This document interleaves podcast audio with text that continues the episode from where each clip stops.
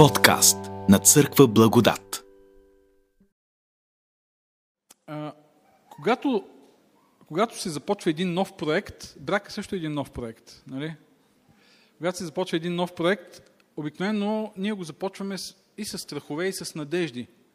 Страхове дали ще успее, надежди, че ще успее. Нали? Ако говорим в чисто а, бизнес план или, или някакъв творчески проект, ако е, живеем с тези вътрешни от една страна страхове, от друга страна надежди дали ще успее. Интересно е, че ако вземем предвид бизнеса, на година четах една статистика в цял свят, разбира се, има около 5 милиона нови проекти, които се започват в областта на бизнеса, стартъпи. Знаете ли колко от тях успяват? А, по-скоро колко се провалят, колко успяват? Моля? 5% Мишо е малко скептичен. Ами 10% успяват, продължават, но това не е кой знае колко голяма цифра, нали? От тези а, от този огромен брой бизнес проекти. А да започнеш нещо, говорим тук в областта на бизнеса или пък на социалното предприемачество, е, си е риск и то е, това е един 90% риск. Мисля си за това, което Исус започва обаче. Църквата. Когато Исус започва църквата, той няма никакви колебания, че църквата ще успее. Той не казва, започваме и сега, дано това нещо, което съм започнал да успее. Какво казва той? Пордите на ада няма да и наделеят. Исус е категоричен. Той знае, че църквата ще продължи в вековете и ще пребъдва. 2000 години вече църквата продължава да съществува. Едни църкви умират, други се раждат. Нали? Това си е част от живота на организацията. В едни страни църквата се развива по-успешно, в други не чак толкова, обаче тя продължава да съществува и до ден днешен. И то продължават стотици и хиляди, и десетки хиляди, и стотици хиляди, и милиони да се присъединяват към християнството и да бъдат част от църквата. Как го прави Исус? Има две неща. Едното е вест, послание, силна вест, силно послание, истинско послание. Посланието за спасението чрез вяра в Исус. Евангелието. Това е. И другото кое е? Моля? Хората. Хората.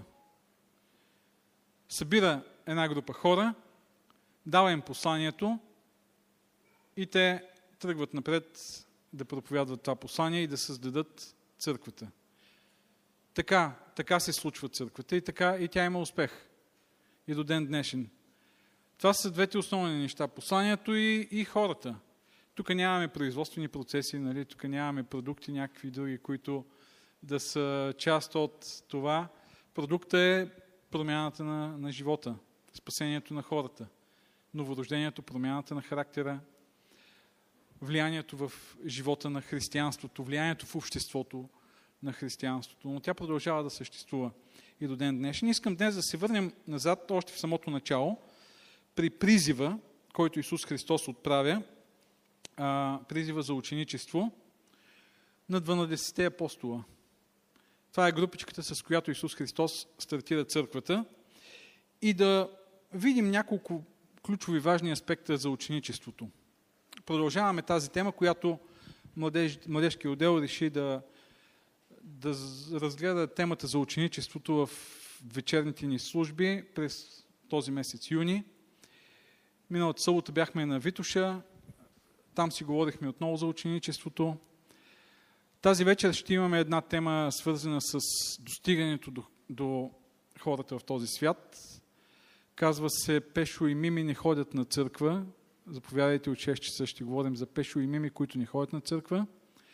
И следващата събота вечер пак ще поговорим за това, за Пешо и Мими, които не ходят на църква. Но това е част от цялата тази тема за ученичеството, която искаме да поставим на вниманието, на нашето внимание през този месец и да разсъждаваме.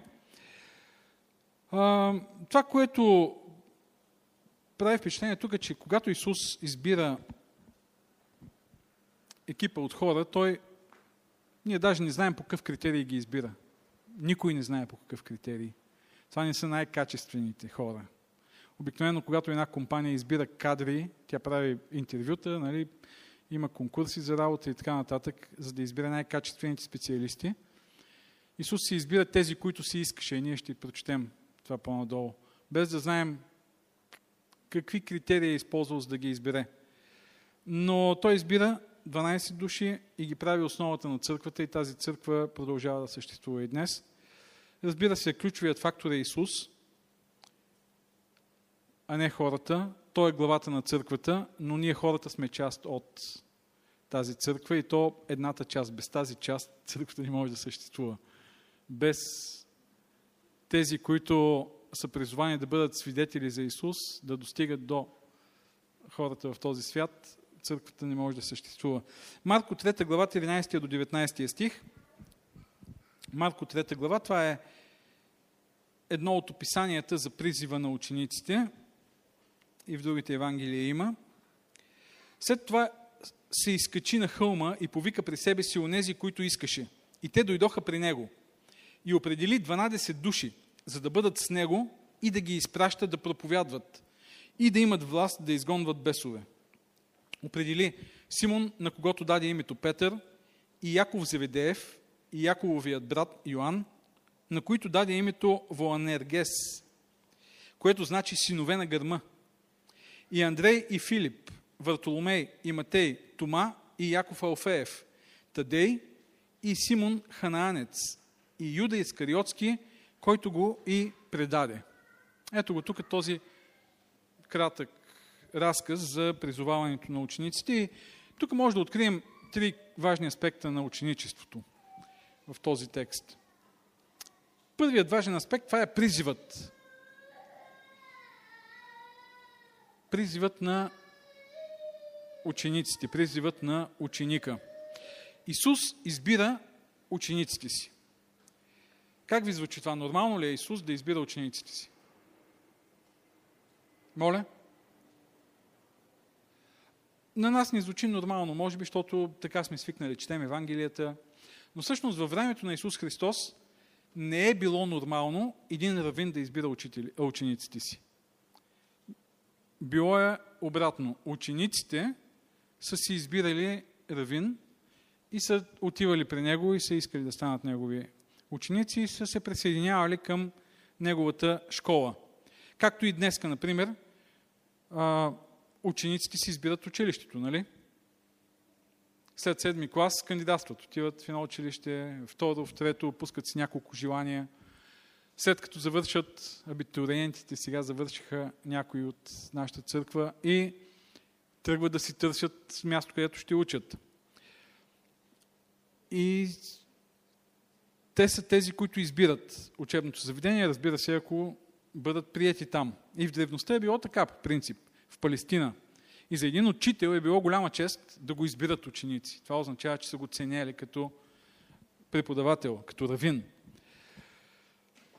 Исус обаче избира учениците си и тук се казва, избра тези, които искаше. Представете си, че получите едно писмо, не сте кандидатствали никъде, получите едно писмо от Харвард. И ви пишат ви, искаме да станете наш ученик. Канем ви да станете наш ученик. Какво ще кажете? Не, така ли? Те са ви избрали. Те са решили. Защо? Ма ни, нито сте най-добрия. Успеха ви, балът ви не е най-високия, матурите и така нататък. Не се, се явява на някакъв приемен изпит. Нещо такова се случва тук. Исус е този, който има там около него събрани хора, които го следват, нали, обикалят заедно с него. И той, ти, ела, ти, ела, ти. И той събира една групичка от хора, които самият той е избрал. И това е важно, защото ученичеството не е въпрос на желание от наша страна, на избор от наша страна. На първо място изобщо не става въпрос за това. Става въпрос за нещо друго, за призив от страна на Исус. Призив от страна на Бог. Думата, която тук е използвана, повика, има доста такова а, много силно, силно звучение. Призова буквално. Тоест, ти си обект на някакво доста а, внимание от, от високо място. Ти си призован, за да бъдеш нещо. И това не са твоите лични планове. Ти можеш да си имал други лични планове. Това са плановете на някой друг за теб. Това са плановете на някаква по-значима кауза.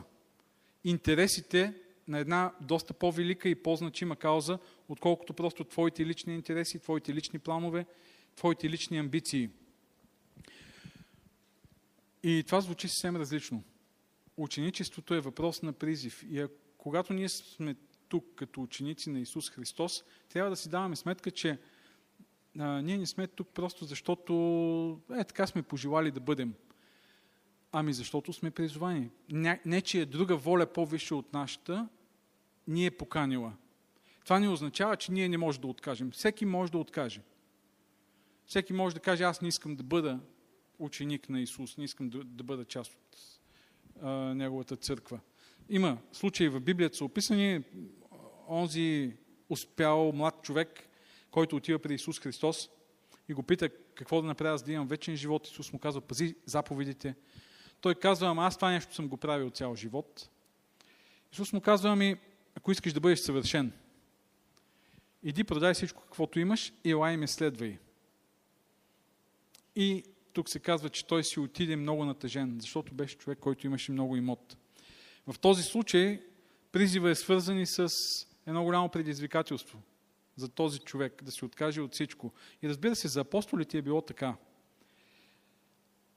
Апостолите е трябвало да оставят един начин на живот и да започнат да следват Исус Христос и това да бъде тяхното доживотно посвещение, доживотен призив. Но някои хора казват, някои тълкователи на Библията казват, че този, това описание на призива е като един ембрион на църквата, като нещо, което се отнася за цялата църква, като, като един модел за ученичеството. Ученичеството на всеки един християнин е точно това. Призован, за да служи на по-висши интереси, на по-висши планове, по-висши цели. Това не означава, че не можеш да имаш ти твои лични интереси, твои лични планове, твоя лична кариера и така нататък, но че има нещо друго, на което всичко трябва да бъде подчинено. Нещо, което е доста по-висше и по-значимо от нас. И всъщност това е много добра новина, защото помислете си колко хора днес търсят кауза, на която да се посветят. И тук не говорим за хора, които не знаят какво правят в живота си. Хора, които са успешни в своята област. Било то научна, било то бизнес, било то творческа. Успешни са и те имат каузи. Някои имат, имат велики каузи да създадат новият иновативен продукт, който ще промени нещо там в живота на човека. Новите мебели, екологични, които ще се дадат страхотен комфорт и няма да а, са за сметка на ресурсите на, на планетата Земя. Или новото лекарство. И пак търсят и други каузи, и други каузи, които са още по-велики и още по-значими. Защото хората имат нужда да живеят за нещо, което е по-значимо, по-велико от тях самите. И тук Исус призовава всъщност за една кауза, която е над всички други. Няма друга такава. Каква е тази кауза? Ми това е спасението на човека, това е вечния живот. Затова е църквата, затова е Божието царство. И, а, да бъдеш част от една такава велика кауза, това е над всички други каузи.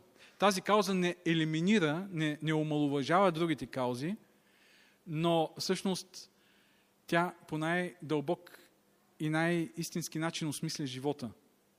Ако я няма, живота няма да има толкова дълбок смисъл ще си намерим смисъл, така е, ще имаме смисъл, ще помагаме на хората, които са в нужда, ще променяме живота на другите, ще използваме познанията си, талантите си, образованието си, за да правим обществото по-добро.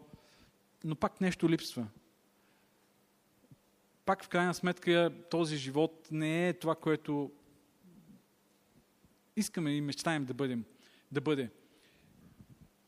Това, за което са призовани учениците, това, за което сме призовани ние тук е една по-велика и значима кауза, най-великата. И, и това осмисля живота. Има призив от Бог да бъдем част. Има и отговор. Вижте, тук се казва и те дойдоха при Него. И пак казвам, отговорът може да бъде отрицателен. Има и други случаи в Библията, в които Исус призовава, обаче тези, които Той призовава, казват, ама нека да отида и да в един случай да погреба баща си. Какво означава точно този израз? Може би не става въпрос за погребение, което в момента се случва. Някои смятат, че става въпрос за това, че баща му е бил възрастен, да го изчака да умре, да го погребат. Исус казва обаче, че човек не може да гледа назад и да уре. Не може да тръгне след Исус, ако не е готов да остави всичко, което има, за да, т.е. да постави над всичко в живота си тази кауза. Още нещо има тук при самия призив за ученичество, което е интересно. Казва се, Исус ги повика, повика при себе си. И след това се казва и, то, и те дойдоха при Него. Това също е уникално за древността, за, за, за равините и учителите. Всъщност, нито един равин не, не е поставил в центъра на своето учителство себе си. А тук виждаме в този стих много силно Исус е поставен в центъра. Нито един ученик не е поставил себе си, а е поставил законът, Тората. Това е било най-важното. И когато учениците отиват при даден равин, те знаят, че този равин ще ги научи да пазят закона. Това е. Но той не е нищо повече от това. Тук обаче Исус ги привиква при себе си и те отиват при Него и след това виждаме, че през цялото време Исус учи и насочва към себе си. Насочва към себе си. И това е същността на ученичеството. Ученичеството не е да, да, да знаеш Библията. Ученичеството не е да си религиозен, да си част от някаква система, от а, организирана църква. Това е част от християнския живот, така е, но не това е същността на ученичеството. Да, си, да се присъединиш просто към една религия, християнска или деноминация някаква. А то е да бъдеш при Исус, да бъдеш с Исус. Това е смисълът на ученичеството. Затова е призивът. Призивът е не ела и стани част от нас, а иди при Исус. Не омалуважавам църквата, не обесмислям църквата, напротив, църквата е това, което Исус създава, за да съществува. Но църквата може да съществува като смислено място на Божието царство едва тогава, когато хората отиват при Исус там. С това съзнание, че се свързват с Него, отиват при Него. Вторият аспект на ученичеството, който откриваме, първият беше призивът за ученичество в 13 стих. Вторият е самата същност на ученичеството. 14 и 15 стих. И определи 12 души, за да бъдат с него и да ги праща да проповядват. И да имат власт да изгонват бесове. Ето това е. Вижте, много обичам такива кратки текстове, които се държат в концентриран вид всичко, което трябва да се каже. Всичко най-важно, което трябва да се каже за ученичеството в, случай, в този случай. Какво представлява ученичеството? Определи 12 души, за да бъдат с него и да ги пращат да проповядват и да имат власт да изгонват бесове. Първото нещо, на което искам да ви обърна внимание, е думичката определи. А, буквално на гръцки язик е използвана една думичка, дума, която означава направи. И това е същата дума, която е използвана в Битие първа глава. В началото Бог направи небето и земята. Тоест Исус направи 12 души да бъдат с Него. И Той направи 12 души. Буквално. И не е случайно, че е използвана тази дума, защото ученичеството не е нещо, което ние постигаме, не е нещо, което ние трябва да направим, за да бъдем ученици на Исус Христос. Обикновено, ако искаш да станеш някакъв специалист, ти трябва да правиш нещо, нали? Ти трябва да се докажеш. Отиваш, учиш се и го правиш. Тук обаче акцентът е върху нещо друго. Ставането на ученик не става по естествен начин.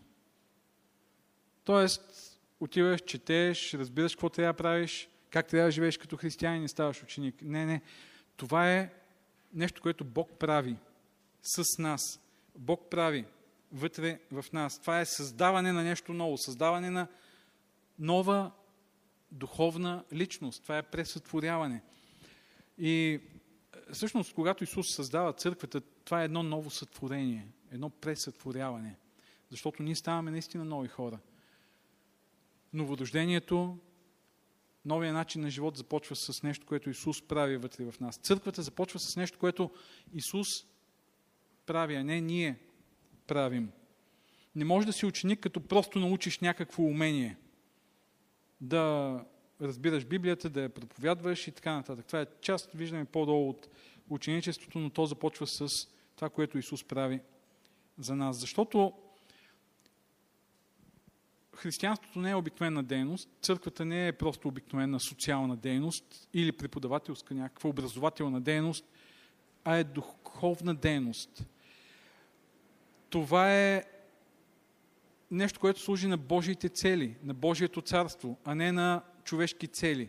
И затова то трябва да има божествено начало и божествена същност.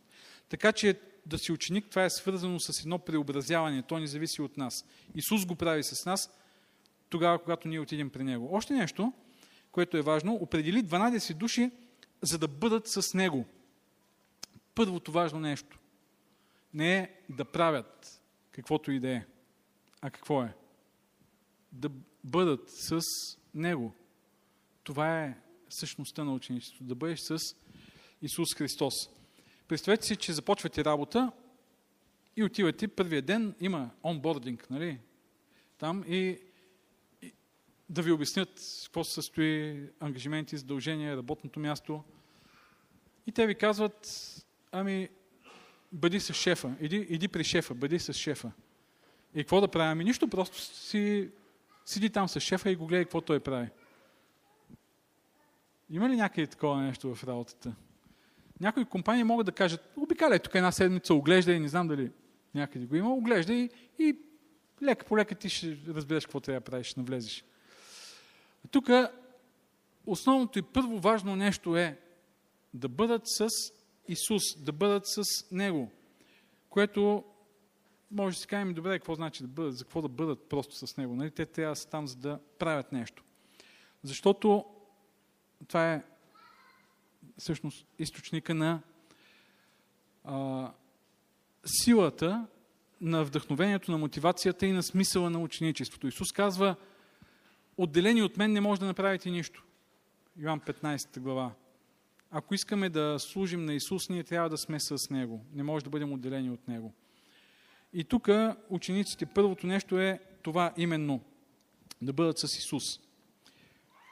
През седмицата бях на една конференция, една дама разказа следното. Тя била е поканена да бъде на лидерска позиция в една фармацевтична компания.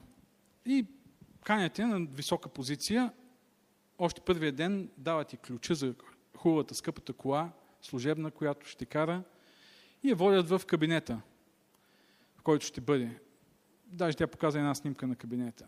Кожени, кожена мебел, луксозно едно огромно бюро, една витрина огромна, която гледа към София, с страхотен изглед. И тя оттам трябва да управлява. И тя казва, аз стоях един ден в този офис и не издържах, защото имам екип, който е извън офиса ми. Нали? И хората от този екип трябва да идват вътре при мен. Аз трябва да отивам при тях, една дистанция, да искат разрешение да влязат. И тя каза, аз отидах при екипа, казах, няма да бъда в този офис, искам да съм с екипа си и оттам нататък няколко години невероятни неща са направили в компанията с нейното лидерство, но осъзнаването да бъде с тях и те да бъдат с нея, да няма тази дистанция. В древността е имало дистанция между равин и ученици. Когато равинът влезе, учениците стават. Когато равина ходи по улицата, хората е, се отдръпвали и се правили път на равина, за да мине. И затова е много шокиращо, когато Исус Христос мие краката на своите ученици. Това е било, това е било шокиращо за тогавашната култура. Тук обаче Исус спи някъде на полето и те спят заедно с Него на полето. Постоянно са с Него, ходят с Него. За да попият културата, за да попият вярата, примера на Исус Христос. Той е центъра. Той е този, който а, определя ученичеството. И първата важна задача на ученика е да бъде с Исус. Днес ние нямаме Исус пред себе си, но да бъдем с Него отново е условието да бъдем ученици и част от ученичеството. В молитва, в общуване с Исус. Това е. И второто нещо, което е да ги изпраща. И миналата събота вечерта говорихме за това, че ние сме тук на тази земя като църква, като християни, за да бъдем изпратени, за да бъдем изпращани. Ние сме изпратени. А, ние не сме тук за да се чудим какво да правя с живота си. Окей, ще работя, ще печеля пари, ще ходя на почивки. Добре, това е хубаво, това е всеки си организира по някакъв час, по някакъв начин живота си. Но ние сме и изпратени. Ако сме тук на тази земя и не вършим това, за което сме изпратени, значи не сме ученици. Простичко е. Ако си правим само, си живеем само нашия живот, но не правим това, за което сме изпратени, ние не сме ученици на Исус Христос. Ние си живеем нашия си живот. Ученикът е изпратен да прави нещо тук. И какво е то? Да проповядват. Първото нещо. Да проповядват. Сега, това е трудната част с проповядването. Разбира се, не всеки е проповедник. Не всеки може да застане и да проповядва и не всеки трябва да проповядва. Нали? В буквалния смисъл на думата. Но, но ние често подценяваме проповядването и казваме, ние трябва да даваме пример с живота си. Съгласен съм, трябва да даваме пример. Обаче Исус поставя много силен акцент върху проповядването. Защо? Защото проповедта е нещо много мощно. Тоест, църквата, ако говорим за нас като църква, нали, като общност, ако е тук в този свят без да проповядва, а само да дава пример, не е достатъчно. Проповедта е, която обръща. Проповедта е това, което спасява. И това не го казвам аз, защото съм проповедник. В Римляни, 10 глава, 14... Да, така е, Буба, що смееш? Тя ли се засмя първа? В Римляни, 10 глава, 14 и 15 стих се казва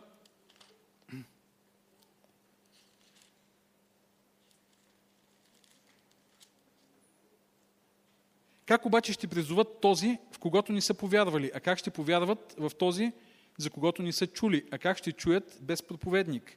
И как ще проповядват, ако ни бъдат пратени? Както е писано, колко са прекрасни краката на тези, които благовестяват доброто.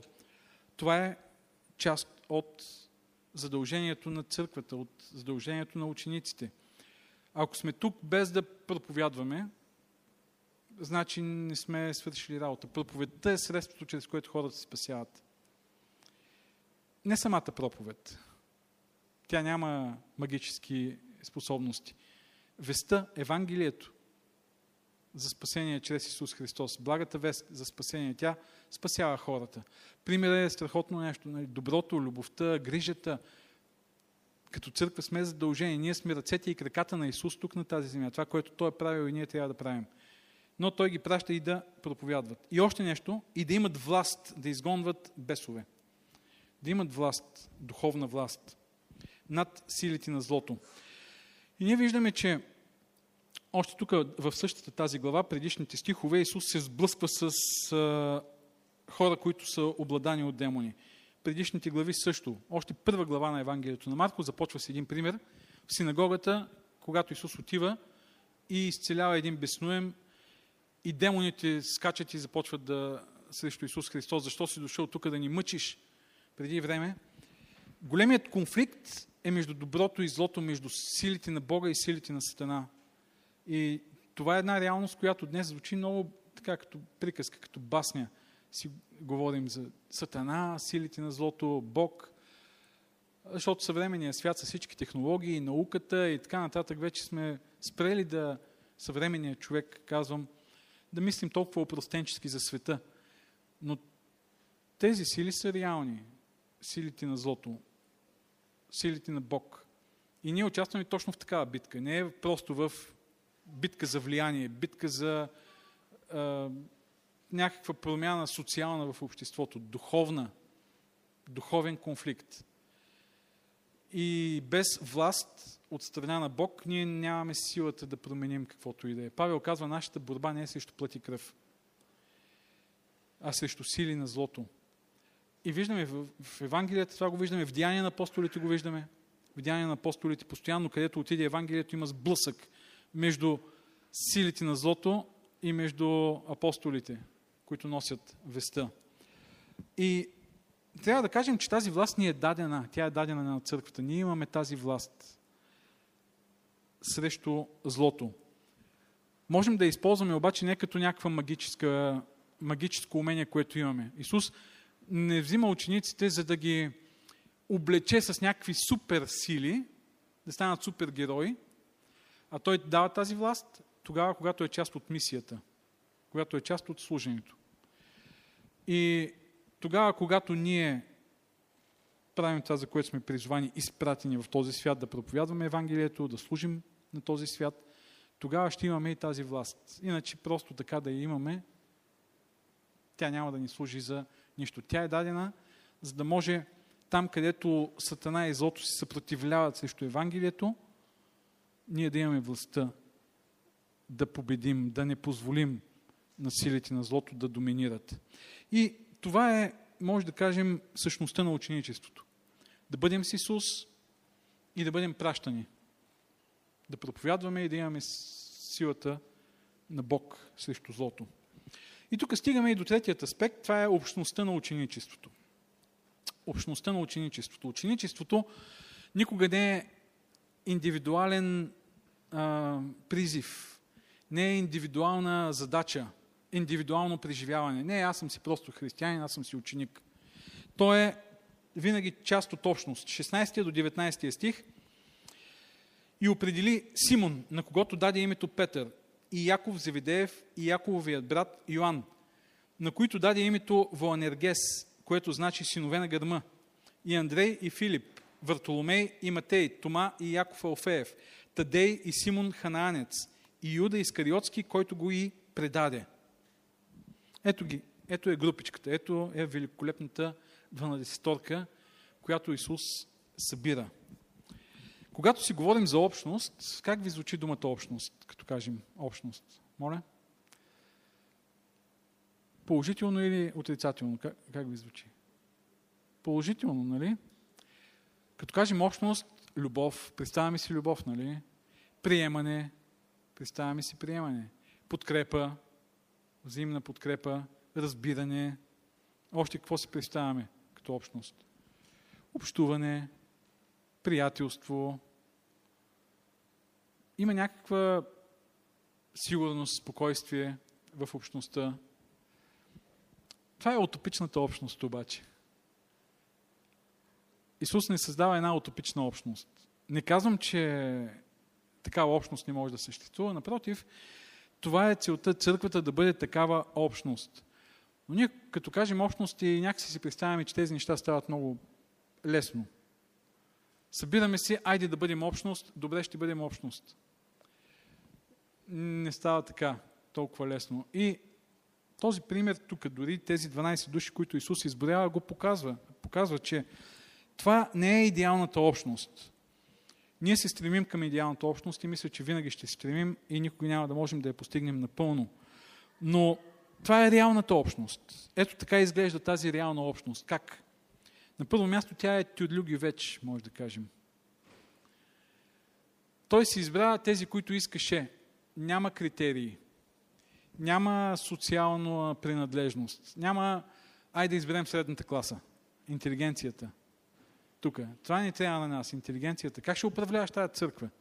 Създаваш нещо ново, нали трябва да го управляваш. Ако правиш едно правителство на държава, ще избереш най-добрите специалисти, които да могат да управляват 7 милиона с това. Не просто някаква малка група от хора.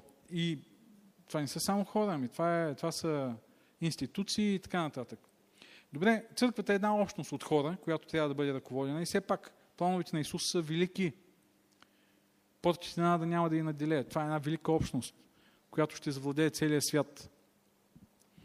И още в първи век това става. Втори век Териториан пише, ние сме насякъде.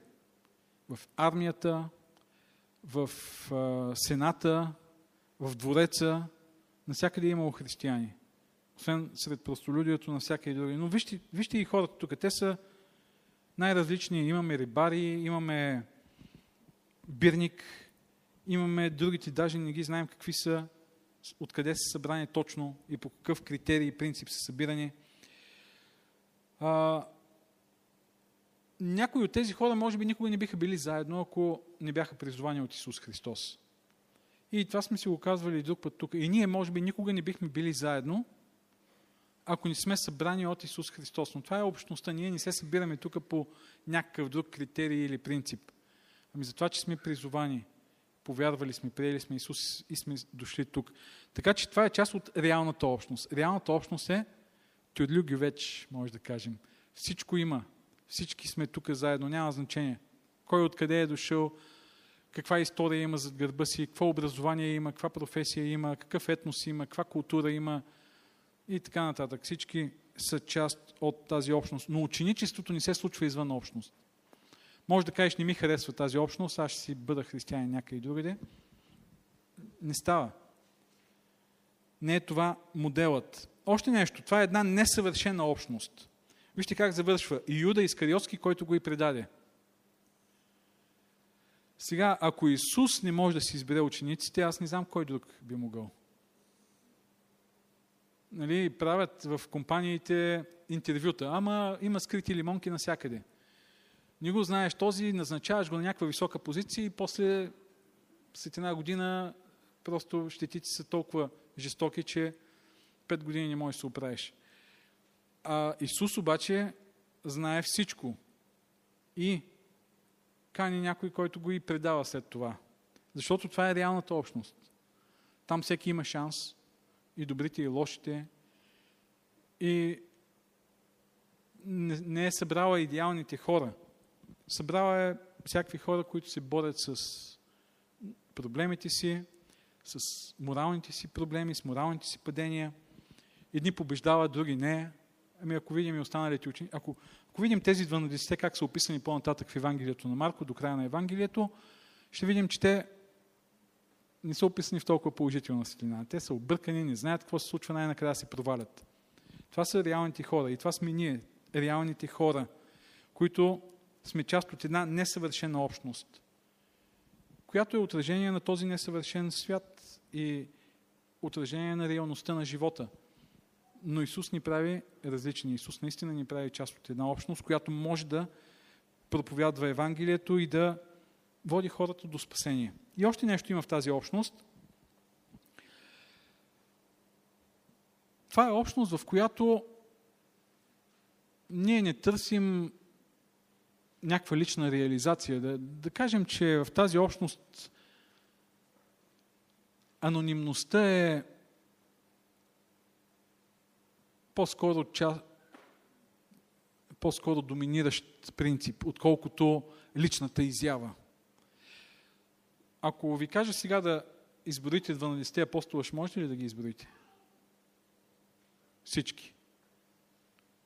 Аз сигурно ще се запъна. Защото, ама Тадей, кой беше Тадей, ама...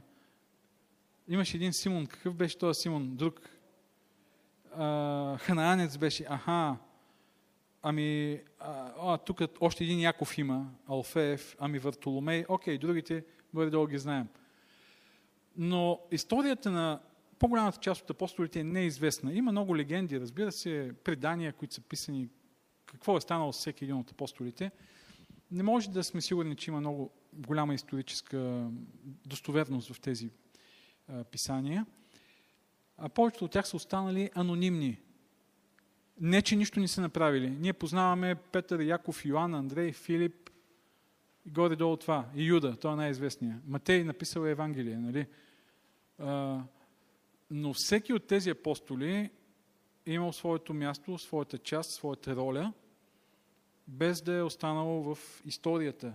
И това е също общността, към която ние сме призвани. Ние сме призвани тук, за да дадем своя принос за Евангелието, за Божието царство, за ученичеството, без да има възможността да се увековечим по този начин.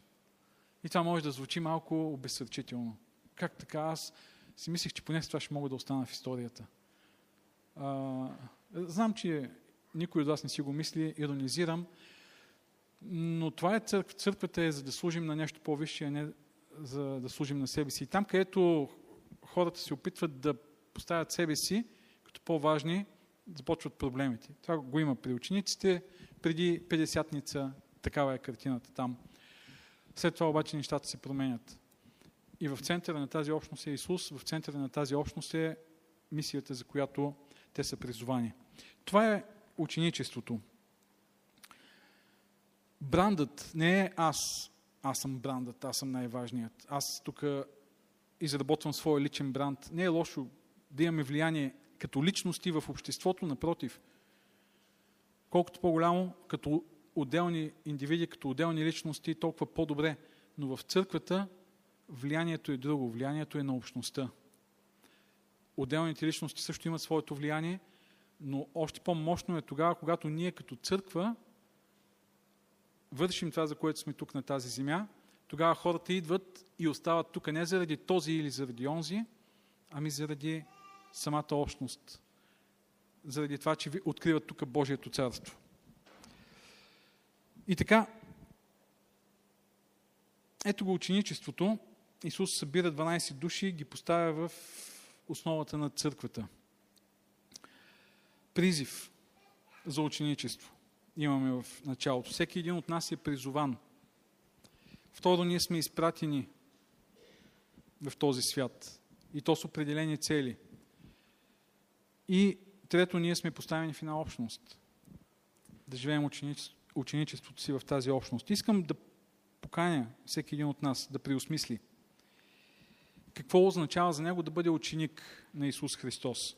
Какво означава в ежедневието ти, на работното ти място. Какво означава за нас като църква да бъдем ученици на Исус Христос. Какво означава да бъдеш изпратен в този свят? За какво си там? Нека всеки да си го преосмисли за себе си, не аз да го казвам – какво означава за тебе да си част от една общност? Несъвършена, смесена, но да даваш своя принос, без да имаш претенцията да, да по някакъв начин някой да го забележи. Да, трябва да го забелязваме, трябва да си го признаваме и да се подкрепяме един друг. Но да дадеш принос си за нещо по-велико и да бъдеш благодарен за това, че можеш да го дадеш този принос. И това е твоята и моята идентичност. Ние сме призвани да осмислим тази идентичност, какво означава за нас да бъдем ученици, изпратени в този свят, изграждащи една общност, която спасява хората в този свят. И това е най-великата кауза, която може да ни изпълни с най-велик смисъл. И ще бъде много жалко, ако тази кауза изгуби притегателната си сила за нас. И нещо друго има, което е по-значимо. Значи нещо не е наред, нещо не е както трябва. Ако трябва да се поставим на мястото, можем да се поставим на мястото на учениците. Макар, че ние не сме апостоли. Но и днес, по същия начин, всеки един, който е част от църквата, Исус стои и му казва, ти, ела, ти, ела, ти, ела. И щом сме тук, значи сме били повикани лично да бъдем част от неговият екип, за да може Евангелието да бъде проповядвано и хора в този свят да се спасяват. Така че Бог да ни благослови да бъдем истински ученици на Исус. Амин.